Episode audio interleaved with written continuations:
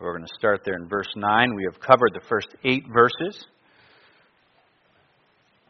We're going to read 9 down through verse 25. Verse number 9. But there was a certain man called Simon, which before time in the same city used sorcery and bewitched the people of Samaria, giving out that he himself was some great one, to whom they all gave heed, from the least to the greatest, saying, This man is the great power of God. And to him they had regard, because that of a long time he had bewitched them with sorceries.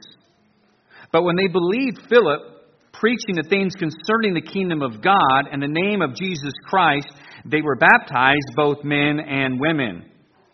Then Simon himself believed also, and when he was baptized, he continued with Philip and wondered, beholding the miracles and signs which were done. Now, when the apostles which were at Jerusalem heard that Samaria had received the word of God, they sent unto them Peter and John who, when they were come down, prayed for them that they might receive the Holy Ghost. For as yet he was fallen upon none of them, only they were baptized in the name of the Lord Jesus. It has to separate that fact because usually it occurs at the moment of salvation instead of separate like this, and so we'll cover what's taking place here. Then laid their hands on them, and they received the Holy Ghost. And when Simon saw that through the laying on of the apostles' hands the Holy Ghost was given, he offered them money, saying, Give me also this power that on whomsoever I lay hands, he may receive the Holy Ghost. But Peter said unto him, Thy money perish with thee because thou hast thought that the gift of God may be purchased with money. Thou hast neither part nor lot in this matter, for thy heart is not right in the sight of God. Repent therefore of this thy wickedness, and pray God, if perhaps the thought of thine heart may be forgiven thee. For I perceive that thou art in the gall of bitterness and in the bond of iniquity.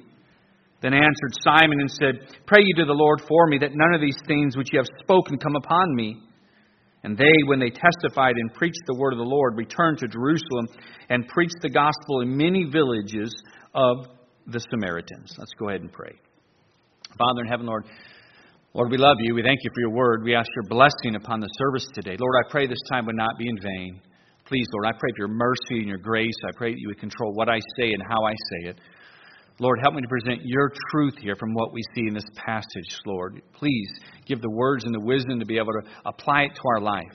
Lord, if there's anyone here who's never truly been converted, there's anyone here that is a, a false convert, Lord, we pray that even this morning, Lord, they too would repent and place their faith in Jesus Christ. Lord, we desperately need you, and I pray for your help that you would work and be glorified. I pray this in Christ's name. Amen. When I arrived to Alaska, it was 1995. I was what 25 years old, and and I and since we came from remote assignment uh, back then in the Air Force, I don't know how it works now, but the, the the base housing was always just packed. And but because coming from remote, I was able to go right into base housing, and we the house we ended up getting actually isn't far from where the McDonald's and the Connollys had lived. It was just uh, right behind the shopette area there on base, and. Uh, we were in the second unit over in those little townhouse things, and we had the, the guy in the very end. He was actually the song leader uh, over at Victory Christian Center over here on Dowling. And then we had our unit, and then we had a, a, a neighbor right next to us, joined to us on the other side, and they were not in church. And talked with him. They had uh, two boys and a girl, if I remember right. Then on the other side was a church member that was here. Um, he was uh, an active church member even song leader in our church. And they've said, and obviously I'm going to use him as an illustration right now. And there's always a saying that you never want to, you never want to end up as a, an illustration in a pastor's sermon. Well, that's what happened to him. And it isn't because I certainly don't like the fellow at all. I would love to be able to sit down and talk with him and try to get him to change his mind on what's happened. But he certainly was on my mind as I was preparing this message. And so and so we were neighbors. He was just two doors down from me in these townhouses. And uh, again, song leader, he led the soul winning in our church, although that was also a little bit of a red flag because he had never once, even though he led that ministry, he had never once knocked on a door. And that was a red flag. I, didn't think too much of it, of course, but because of his, I was his neighbor, I did begin to see things. Um, sometimes hindsight is 2020, but I did begin to see things. I remember one time I had to go outside during the summer and interrupt a shouting match between him and the neighbor between us, who's a lost man, not even in church. And he had a just camper that should have been put to bed in 1927 sitting out front. And it was just a nasty looking camper. It really was nasty looking. And the neighbor had complained. It had been there for a couple of weeks and said, You need to move that and it turned into this shouting match. And I was outside, and, and I heard some inappropriate language come from from the the neighbor went to church here, and I couldn't believe what I heard. And I yelled his name, and he just looked at me and stormed into his house. And uh, anyhow, that was certainly was an indicator. Then one of the best indicators I have, I do remember this giving me great pause. It was on a Wednesday night during testimony time, or Sunday night during testimony time. And the person had given testimony to thanking God that an ATM machine had accidentally given him $50 more than what it should have gave him. And at first I laughed, but I thought, he's actually given a testimony that he just stole from the bank. And, and there was no conviction on that. I mean, he actually believed it was a blessing of God. That was a huge red flag. And I, oh, I, I meant to bring it up here. I forgot to. I have it sitting. I got it out to bring it up here for an illustration. I forgot it on my desk. And you know, we had gotten along. Matter of fact, the day that he left, the day his family PCS, he was a military man. He had. I was a brand new assistant pastor when he left. I think I'd only been assistant pastor about a month, maybe two months when he left. And that was in March, April of '97. And he had presented me with, he, he really gave a nice testimony to the church with the new assistant pastor that was here. And, and he, had, he had presented me with those who, there's some of you who, who were present during this service. He'd actually give me a picture, it's in my office, of my very first day as assistant pastor on February 9th of, of, of 1997. What had happened that Sunday night service, I got mobbed because I didn't know what I was doing. So what would happen was, whenever it was your birthday, we, we would sing happy birthday. And it was a little kid's birthday. We'd sing happy birthday, and they would get a piece of candy. We kept the candy bin right underneath the pulpit, and then you would lean down and they'd be able to pick out a piece of candy. Well, it was my first time performing this, and I failed miserably. Because for the special for singing happy birthday to them, we write these little notes back then we used to do. If those who remember this, that was the night all that got started, my very first day as assistant pastor. And, and so we had all the Sunday school kids come up and sing to this child, Happy Birthday. Well, when I did that was when I took that candy when they finished and I set it down there, every single one of the Sunday school kids attacked that. And so he took a picture of that, uh, of all the kids all around me and diving into the candy thing there, and he gave that to me the day that he left. Well, they PCSed. It was not long. And he ends up leaving his spouse um, but that just wasn't all that happened. His life went a complete 180. A, complete, a complete to where now there was no question to what had taken place. Uh, the direction he chose to go was a false convert. There was never any genuine conversion. Um, and that was evident not just when he left his spouse, but what the direction his life took at that point. Basically, directly opposite of anything of the Word of God. And it was a false convert. There, are, there, there's not a church that does not have false converts within its doors. Jesus Christ had one. You can think of Judas. Judas was so good at it. He looked the part so well that when Christ told them directly, one of you isn't truly saved, one of you is going to betray me. They didn't know who it was. There wasn't one of them said, Is it Judas? I bet it's Judas. They didn't have a clue. But he was, in fact, a false convert, as Jesus directly says in John chapter 17.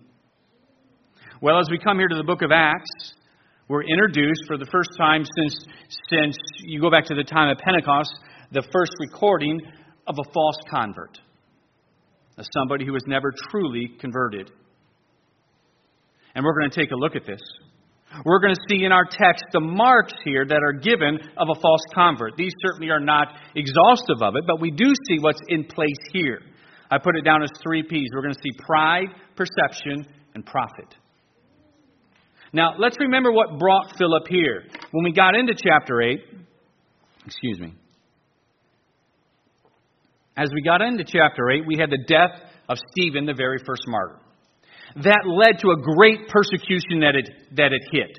Right now, there's a leader of that movement, a man by the name of Saul, who has simply decided, I am ending Christianity. He goes out on, on, on an all out assault. People are being martyred. He's throwing men and women in prison, wherever he's at. If he finds out you are a Christian, he's doing whatever he can to disrupt, to destroy. So, what happens in at this point in time, there has been no evangelism really outside of the Jerusalem area, not even Judea. And so, this persecution then leads to the spread of these probably close to 20,000 converts by this time in Acts chapter 8. So, they have, they have to run away. So, they spread, and Philip, who was one of the first deacons chosen to serve, and they chose some amazing men. Stephen was one of them. Then we're introduced to Philip here. And next Sunday we'll look more at Philip. So Philip, when he decides, all right, where am I going to run to?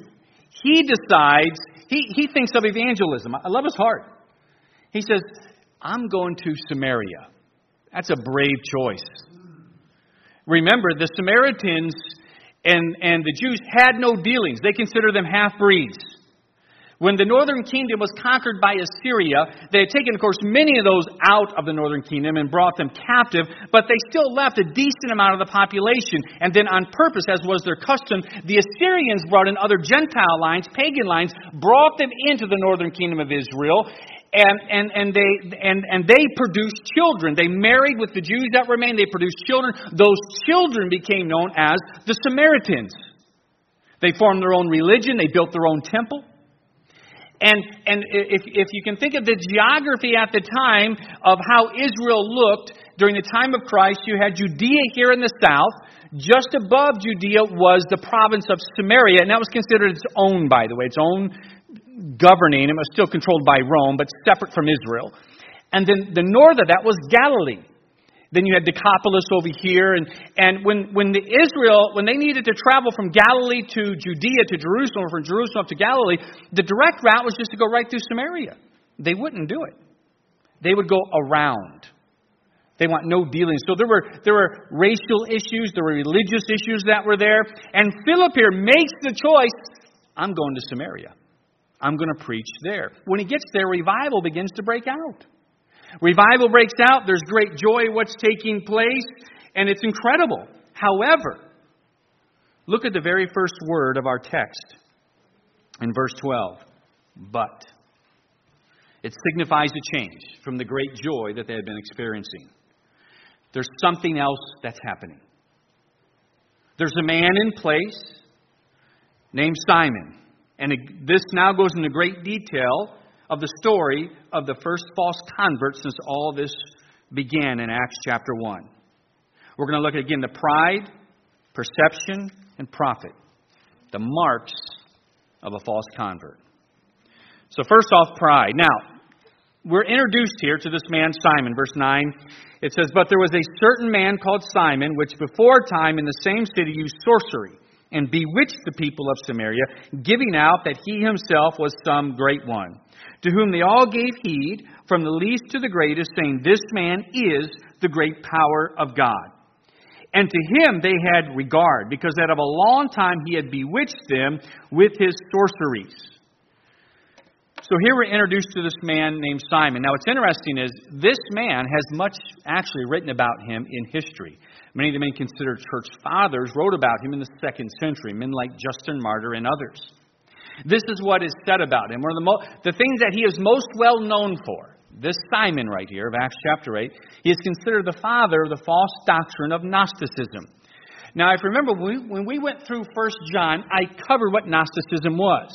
During Paul's time, uh, the biggest doctrinal issue that was facing the churches was legalism. It was, it was false converts of Judaism purposely coming in into the church and starting to teach.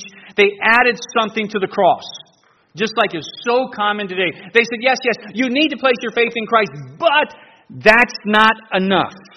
You also need, and then they went into circumcision and the law. So Paul was battling that at all times, the lie of those perverting the gospel and adding in legalism. However, when you get into the close of the first century, well into the second century, the biggest doctrinal issue they were battling is Gnosticism, and this man is considered the father of it. So what is Gnosticism? It comes from a Greek word meaning in the know. In the know, to have this knowledge. It was a teaching that you could obtain secret knowledge. Um, you have an elevated knowledge above others that could even override Scripture.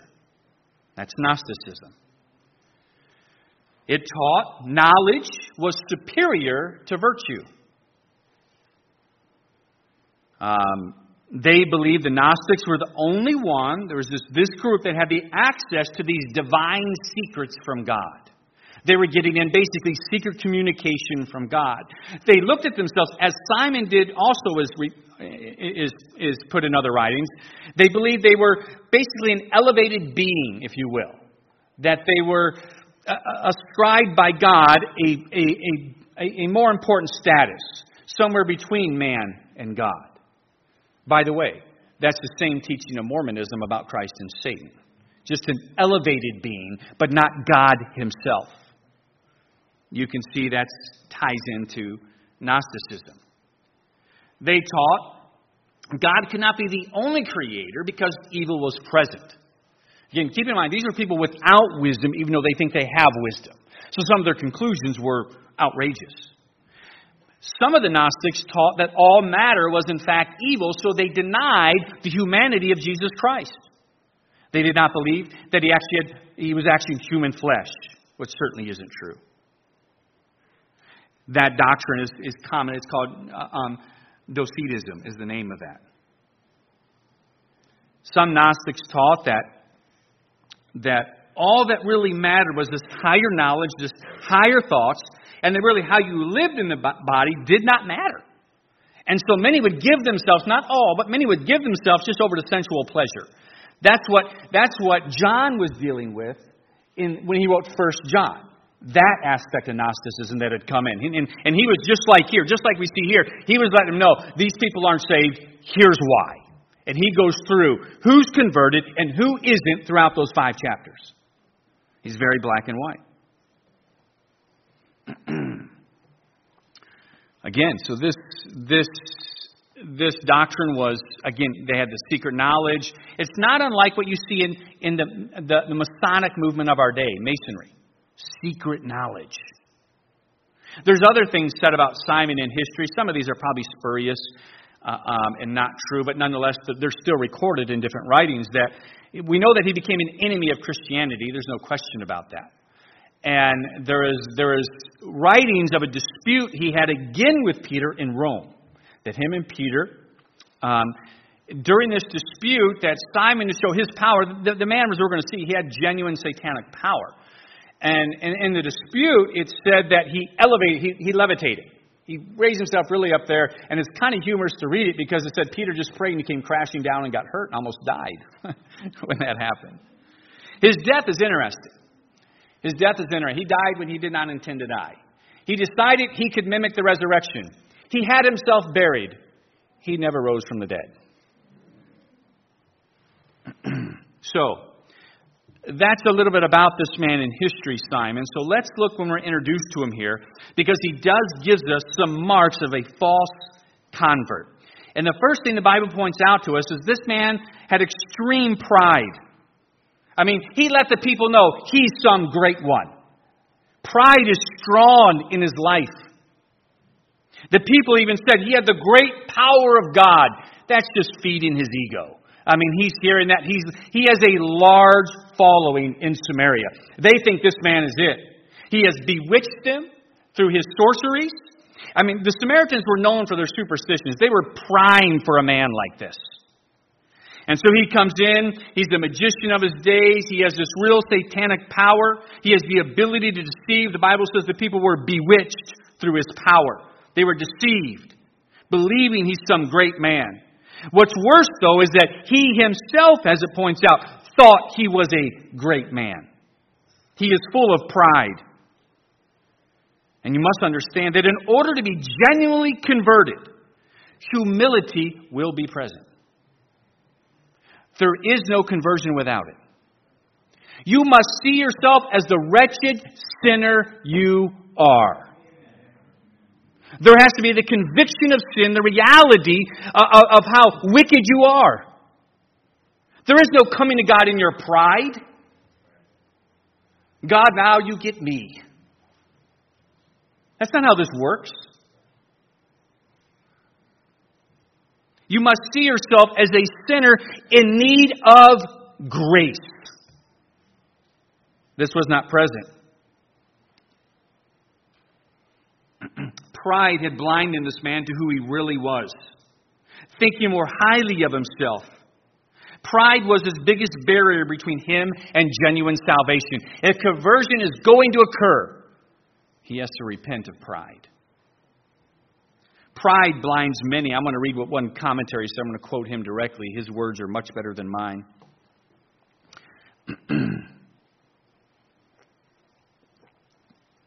he said this In Herod, it wore the mask of, talking about pride.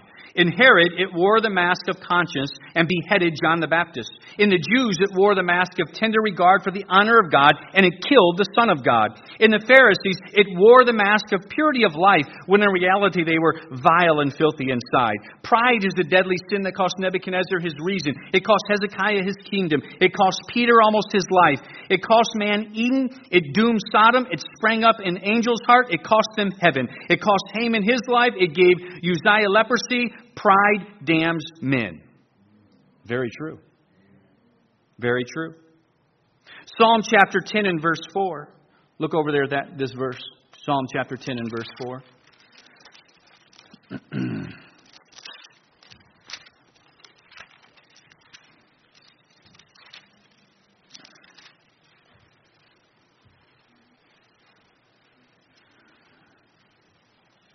This verse has been underlined and marked in my Bible for years.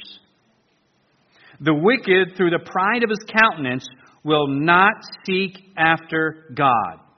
God is not in all his thoughts. Through the pride of his countenance, will not seek after God. So, as we're going to see here, based on the truth of that verse, Simon is not actually seeking God, and it's going to show us what he's actually seeking. Pride is this barrier between him and God. We think of verses like in Roman or excuse me in Proverbs chapter 6 when the Lord gives seven things that he hates. What's the top of the list? Pride.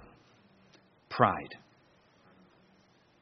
I mean, you, you can think of, uh, uh, even, even in 1 John, when it talks about what the devil uses to, to tempt, to deceive, the pride of life. The pride of life. Pride will greatly hinder you. When you begin to see yourself as some great one, you will fail to see how miserable you are. It is then, it's in that place you begin to see your need of God, your need of a dependence upon Him, of walking by faith. Pride can take over your life, can blind you. It blinds you to your own faults, just like Simon here. It's always somebody else's fault. It's one of the reasons this man was a false convert. His pride stopped him from genuine conversion. You never see him in the text with humility. You never see him like the publican coming before uh, in Luke 18 saying, Lord, be merciful to me, a sinner.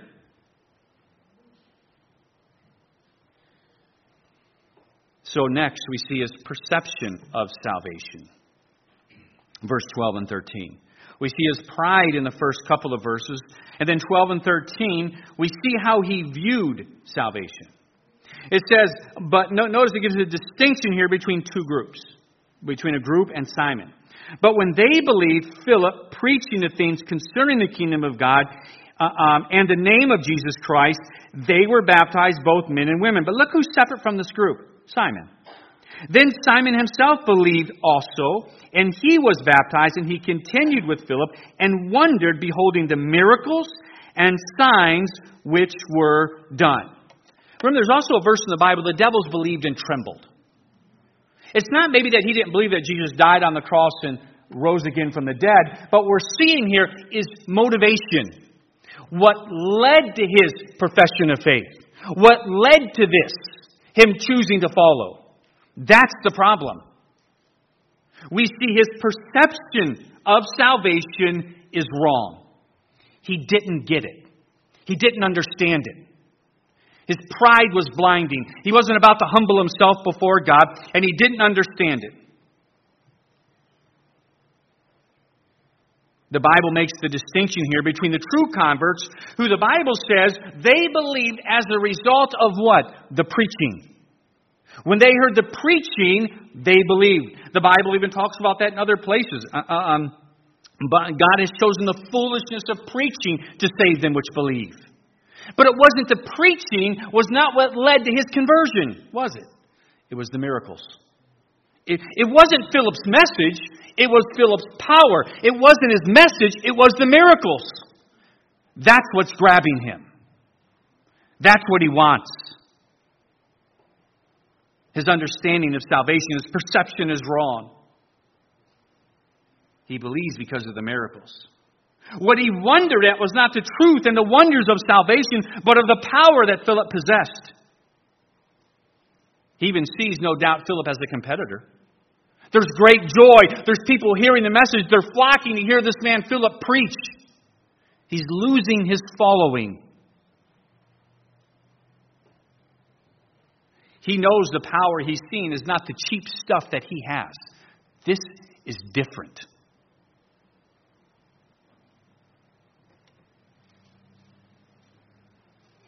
But why was he there? Why was he following? The Bible tells us. He was attracted to the miraculous power. By the way, we see a lesson here. We, we see a lesson that if you win people with sensationalism, that's what you have to do to keep them. If you win them with loaves, that's how you have to keep them. Do you understand that that truth, which many of you know here in leadership, I've sat down and told you, that's what directs a lot of my decisions when it comes to things like our bus ministry and our outreach.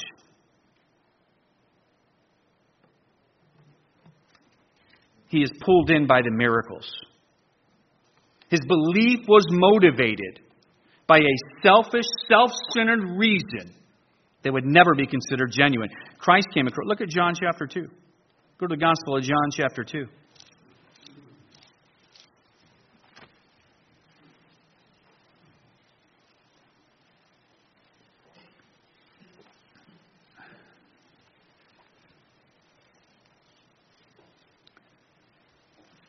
Let's look at uh, verse 23 here.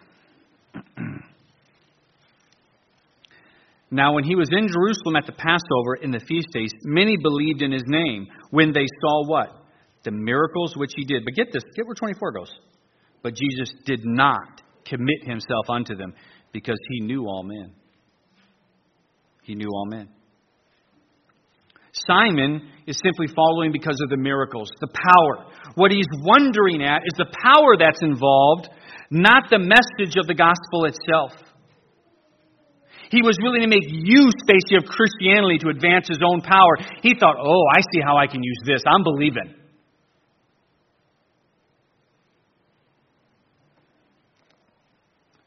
Multitudes try and use God the same way today. Again, he follows, the Bible tells us, not because he loves God, not because of a desire for truth, not because he wanted to grow closer to the Creator, but because of the miracles which he was witnessing. That's what's driving him.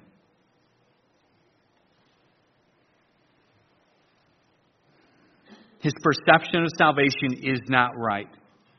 It's when we come humbly before God, when we see our own wickedness when we place our faith in Christ that He saves, not when we're coming before God because we can see some personal advantage to this.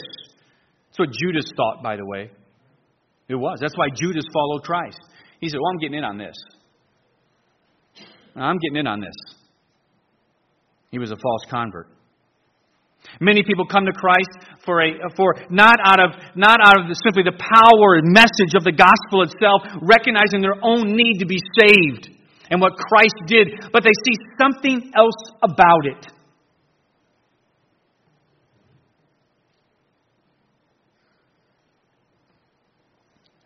And then, thirdly, we see profit. We see a pride. There's nothing that indicates he repented of his pride, which would lead then to a false conversion. We see, his under, we see he's motivated not by the message itself, but by the miracles. That could lead to a false conversion, and it does, as, as, as Peter's going to tell him point blank, you're not saved. And then we see prophet. Let's look at 14 through 25.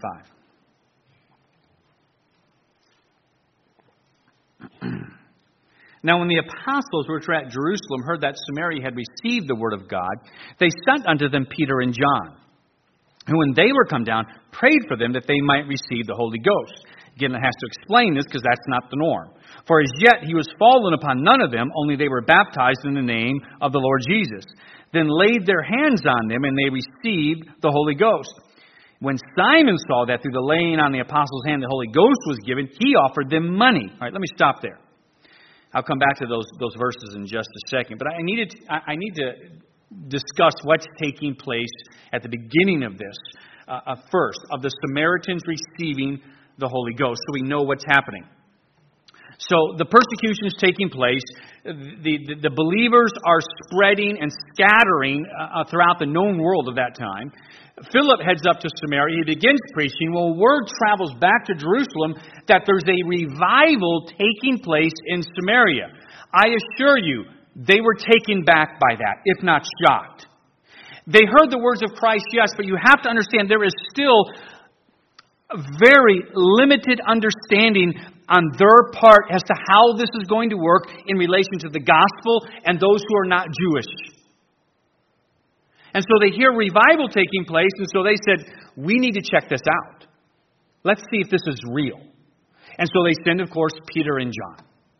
Peter and John, we see from the time of Christ on, these, these were close companions in ministry uh, throughout. So Peter and John head up there, and guess what? It's real. And to them, of course, they would have been happy, but what's beginning to unfold there is an understanding of just what the gospel actually does where there's neither Jew nor Greek now, but one in Christ. That now the responsibility is actually going to the churches for the propagating of the message and not the nation of Israel. That this is unifying. This is something different.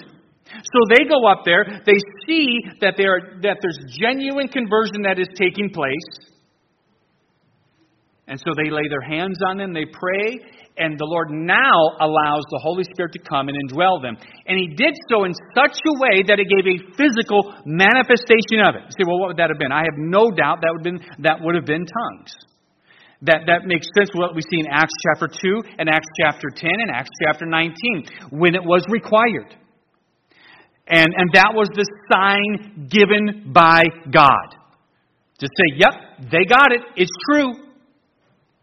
They would need that here. Again, keep in mind, they're still not under, they haven't even thought about reaching out. It's so bad, even with this event. When we get into Acts chapter 10, we're almost there. They still haven't preached to a Gentile yet because they don't know if they should. It's so ingrained to them of the superiority of the nation of Israel at the time, as God's chosen people, they're not even understanding Christ's command over and over preach the gospel to every creature. And, and the Lord has grace and compassion. He understands how, what they grew up believing. To the point in Acts chapter 10, the Lord has to come to Peter in a dream and tell him, You're going to head to man, this man's house, Cornelius. Go and preach to him. And Peter does, and of course, Cornelius and his family are there waiting. They get converted. And Peter's sad to It's true. It's for them too. And so to authenticate that, the book of Acts is a historical book. It's not, it's, it, I mean, there's, there's, there's certain things that are doctrinal here that we can see, but it's, the purpose of it is recording the history, really, of, of the first several decades of the church. It's also a transitional time from a pseudo Judaism into Christianity. And during that transitional time, there were other things in place, like apostles. They don't exist today. They were foundational. There's not a man, there's not a man alive that meets the requirement of being an apostle. The Bible lays those requirements out, and one of those is you have had to have met Jesus Christ personally. So you had apostles, which the Bible says were foundational. And so here, it was delayed. Right now, if this morning, if there's a person here or several that put their faith in, repent and put their faith in Christ, they'll receive God's Holy Spirit instantly. It will indwell them and seal them unto the day of redemption. Bible teaches that. But here it was delayed. Even then, at the converse they were seeing, the 20,000, uh, they were being indwelled and sealed immediately. So that's why it separates it here. That hadn't happened yet. That was so the apostles could see it. That was so they would know it's true. It's true. And that was the sign gift that the Lord has given. And so that's what we see taking place here. And so they know it's so that they simply know that it is in fact true. It confirms it. So now, Simon sees this. It shows us what else was in his life that led him to being a false convert. Really, what this demonstrates to us is there was no change. No change in his life. The Bible says, therefore, if any man be in Christ, he's a new creature. Old things are passed away, but all things have become new. Doesn't mean you're perfect. You're still going to struggle with sin, but that's just it. Now it's a struggle. Do you understand that? Now it's a struggle. Now it's, uh, you have the fight within because God's Spirit indwells you. He doesn't have that problem. There is no change. There is no change. So let's read what he does here. Verse number 18. And when Simon saw that through the laying on of the apostles' hands the Holy Ghost was given, he offered them money, saying, Give me also this power that on whomsoever I lay hands he may receive the Holy Ghost. But Peter said unto him, Peter recognized this immediately. Thy money perish with thee because thou hast thought that the gift of God may be purchased with money. Thou hast neither part nor lot in this matter, for thy heart is not right with God. You are not saved. Repent, therefore, of this thy wickedness, and pray God that perhaps the thought of thine heart may be forgiven thee. For I perceive that thou art in the gall of bitterness and in the bond of iniquity. Then answered Simon and said, and said, Pray you to the Lord for me, that none of these things which you have spoken come upon me. So now we have this event that takes place. He sees what happens and he begins to covet that power. He wants it. He's following. Peter comes. He's like, and he sees he sees these people speaking in another language just like that. Oh, I want that. I've never done anything like this. I want it. I want it. I want that power of God in my life. And in his world, what he was used to is he could buy anything with money. Isn't that true today? So many areas. How quickly people are willing to compromise for money. Sad. He was willing to compromise for money. He's not unlike Judas here. He too thought money was the key. He never understood. His covetousness takes over, the need for profit of his own name. He wanted this power.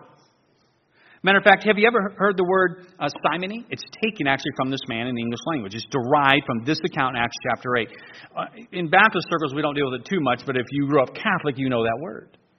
That was the buying of a, an ecclesiastical office, a church office.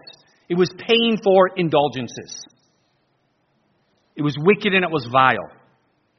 And it's taken from this man's name. His greed blinds him. There is no change in his life. He still wanted power. He was about his name, about his fame, about his following. There is no change. This is the same man before he believed, after he believed. There's no change. He is still filled with sin, as Peter says. He's not about God's glory, he's about his own glory. He tells him directly, Your heart is not right with God telling him, You're not saved. Again, he actually thought he could purchase this with money. It shows such a lack of understanding. It's incredible. Peter, how, how much money will it take? I, I need this. His covetousness took over. He never recognized his true sinful condition. He was following to get power. I, I, I think often how people follow God for the exact same way. I can think when I was beginning to serve Christ and, and, and going back to 17, 18, and, and the getting serious about my faith. And there was this huge push with the, the, the type of, uh, uh of, and generally saved people love God. Don't, I don't want to misrepresent this too much. But nonetheless, there was something very carnal and wicked that was used to get you to serve God, and that was power. God's power on your life. Of you being willing to do what it took to get God's power on your life. Using something carnal. Because that's not making that about God, that's making it about you. Oh, could I have that power? Could I possess that? Think of what I could do. That was wicked and it was vile. It was feeding men's pride. It was making it more about their name than God's name.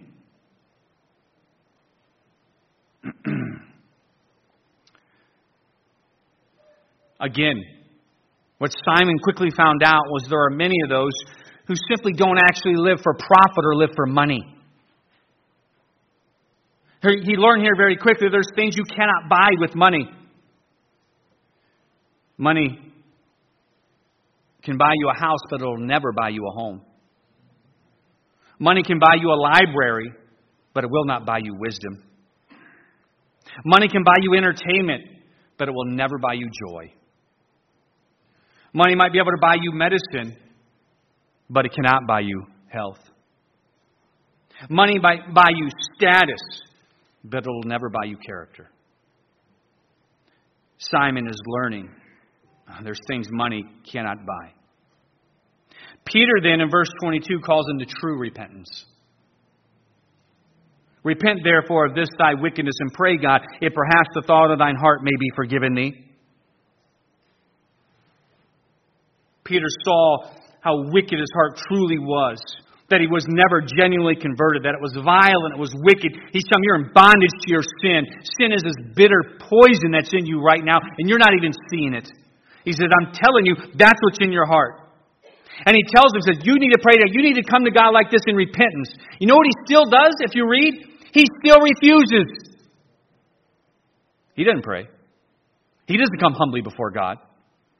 There's some which I don't know that I agree with this because I tried to read it in that light and I just didn't get that. But there are some good men who've written about this who say that his response is pure sarcasm. Now, I can't quite agree with that. When I read that, I couldn't quite see it. But there are some good people that believe his response is simply sarcasm back to Peter. But he doesn't pray nonetheless. He says, No, you pray for me. Pray none of these things come upon me. He's still not willing to fall on his face before Almighty God. Say, Lord, please be merciful to me, a sinner. And only thing he's worried about for the most part is don't, don't go wrong, that can be an element of, of salvation. It's still just the consequences. In other words, like his, many times is the case, he's simply sorry he got caught. He's simply sorry he was exposed right now is what it's about. But what we still see taking place here is he himself not placing his faith in Christ. And then we know from world history where it goes from there.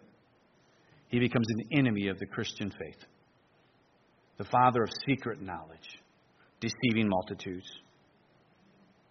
So we see the first thing the Bible tells us was his pride made salvation impossible. That's such a great barrier between men and God pride. His perception, or the reason why he came to Christ, was all wrong. The miracles, the loaves. Just like Christ in John 2. They believed because of miracles. They wanted the show. And then, when you see his need for profit, profit and gain of his own name, and however it might take its form. It demonstrated this man had no change. His heart was the same before as it was after. If he can go right to the Apostle Peter, I want this. How much will it cost me? There was no change. There was no change. He was a false convert. So the question is are you? Are you? You say, well, I, have prayed a prayer. A prayer doesn't save you. No, I, I did too the moment I got saved. But it wasn't the prayer that saved me, it's faith in Christ. So examine your own heart, as the Bible tells us in the book of 1 Corinthians. Examine yourself to see whether you be in the faith. To see if you heard the gospel, recognized your need of Christ, and humbly came before Him. Lord, I am a sinner. I need you. I'm condemned. I believed you've died for me. Listen, because one day you will stand before God. The Bible says that you're going to die and stand before God. The Bible says in Hebrews 9:27, it is appointed a man once to die, but after this the judgment. So you're going to die, and God Almighty is going to judge you. And the Bible says it's a fearful thing to fall into the hands of a living God. And when He judges you, you know it tells us in Romans chapter 2? He's going to use His law and He's going to judge your life. He's not going to use your neighbor. He's not going to use somebody you thought you were better than. He's going to use His law. And I got news for you. You've broken His law. Just like I have. You're guilty. If God judges you, I am telling you, you're going to be found guilty. You have broken His law. He's not going to say to you, you know what? You and I had our own thing worked out. You're a pretty good guy. And remember that car wreck I saved you from? Yeah, it's all right. That's not how this is going to work. You're deceived.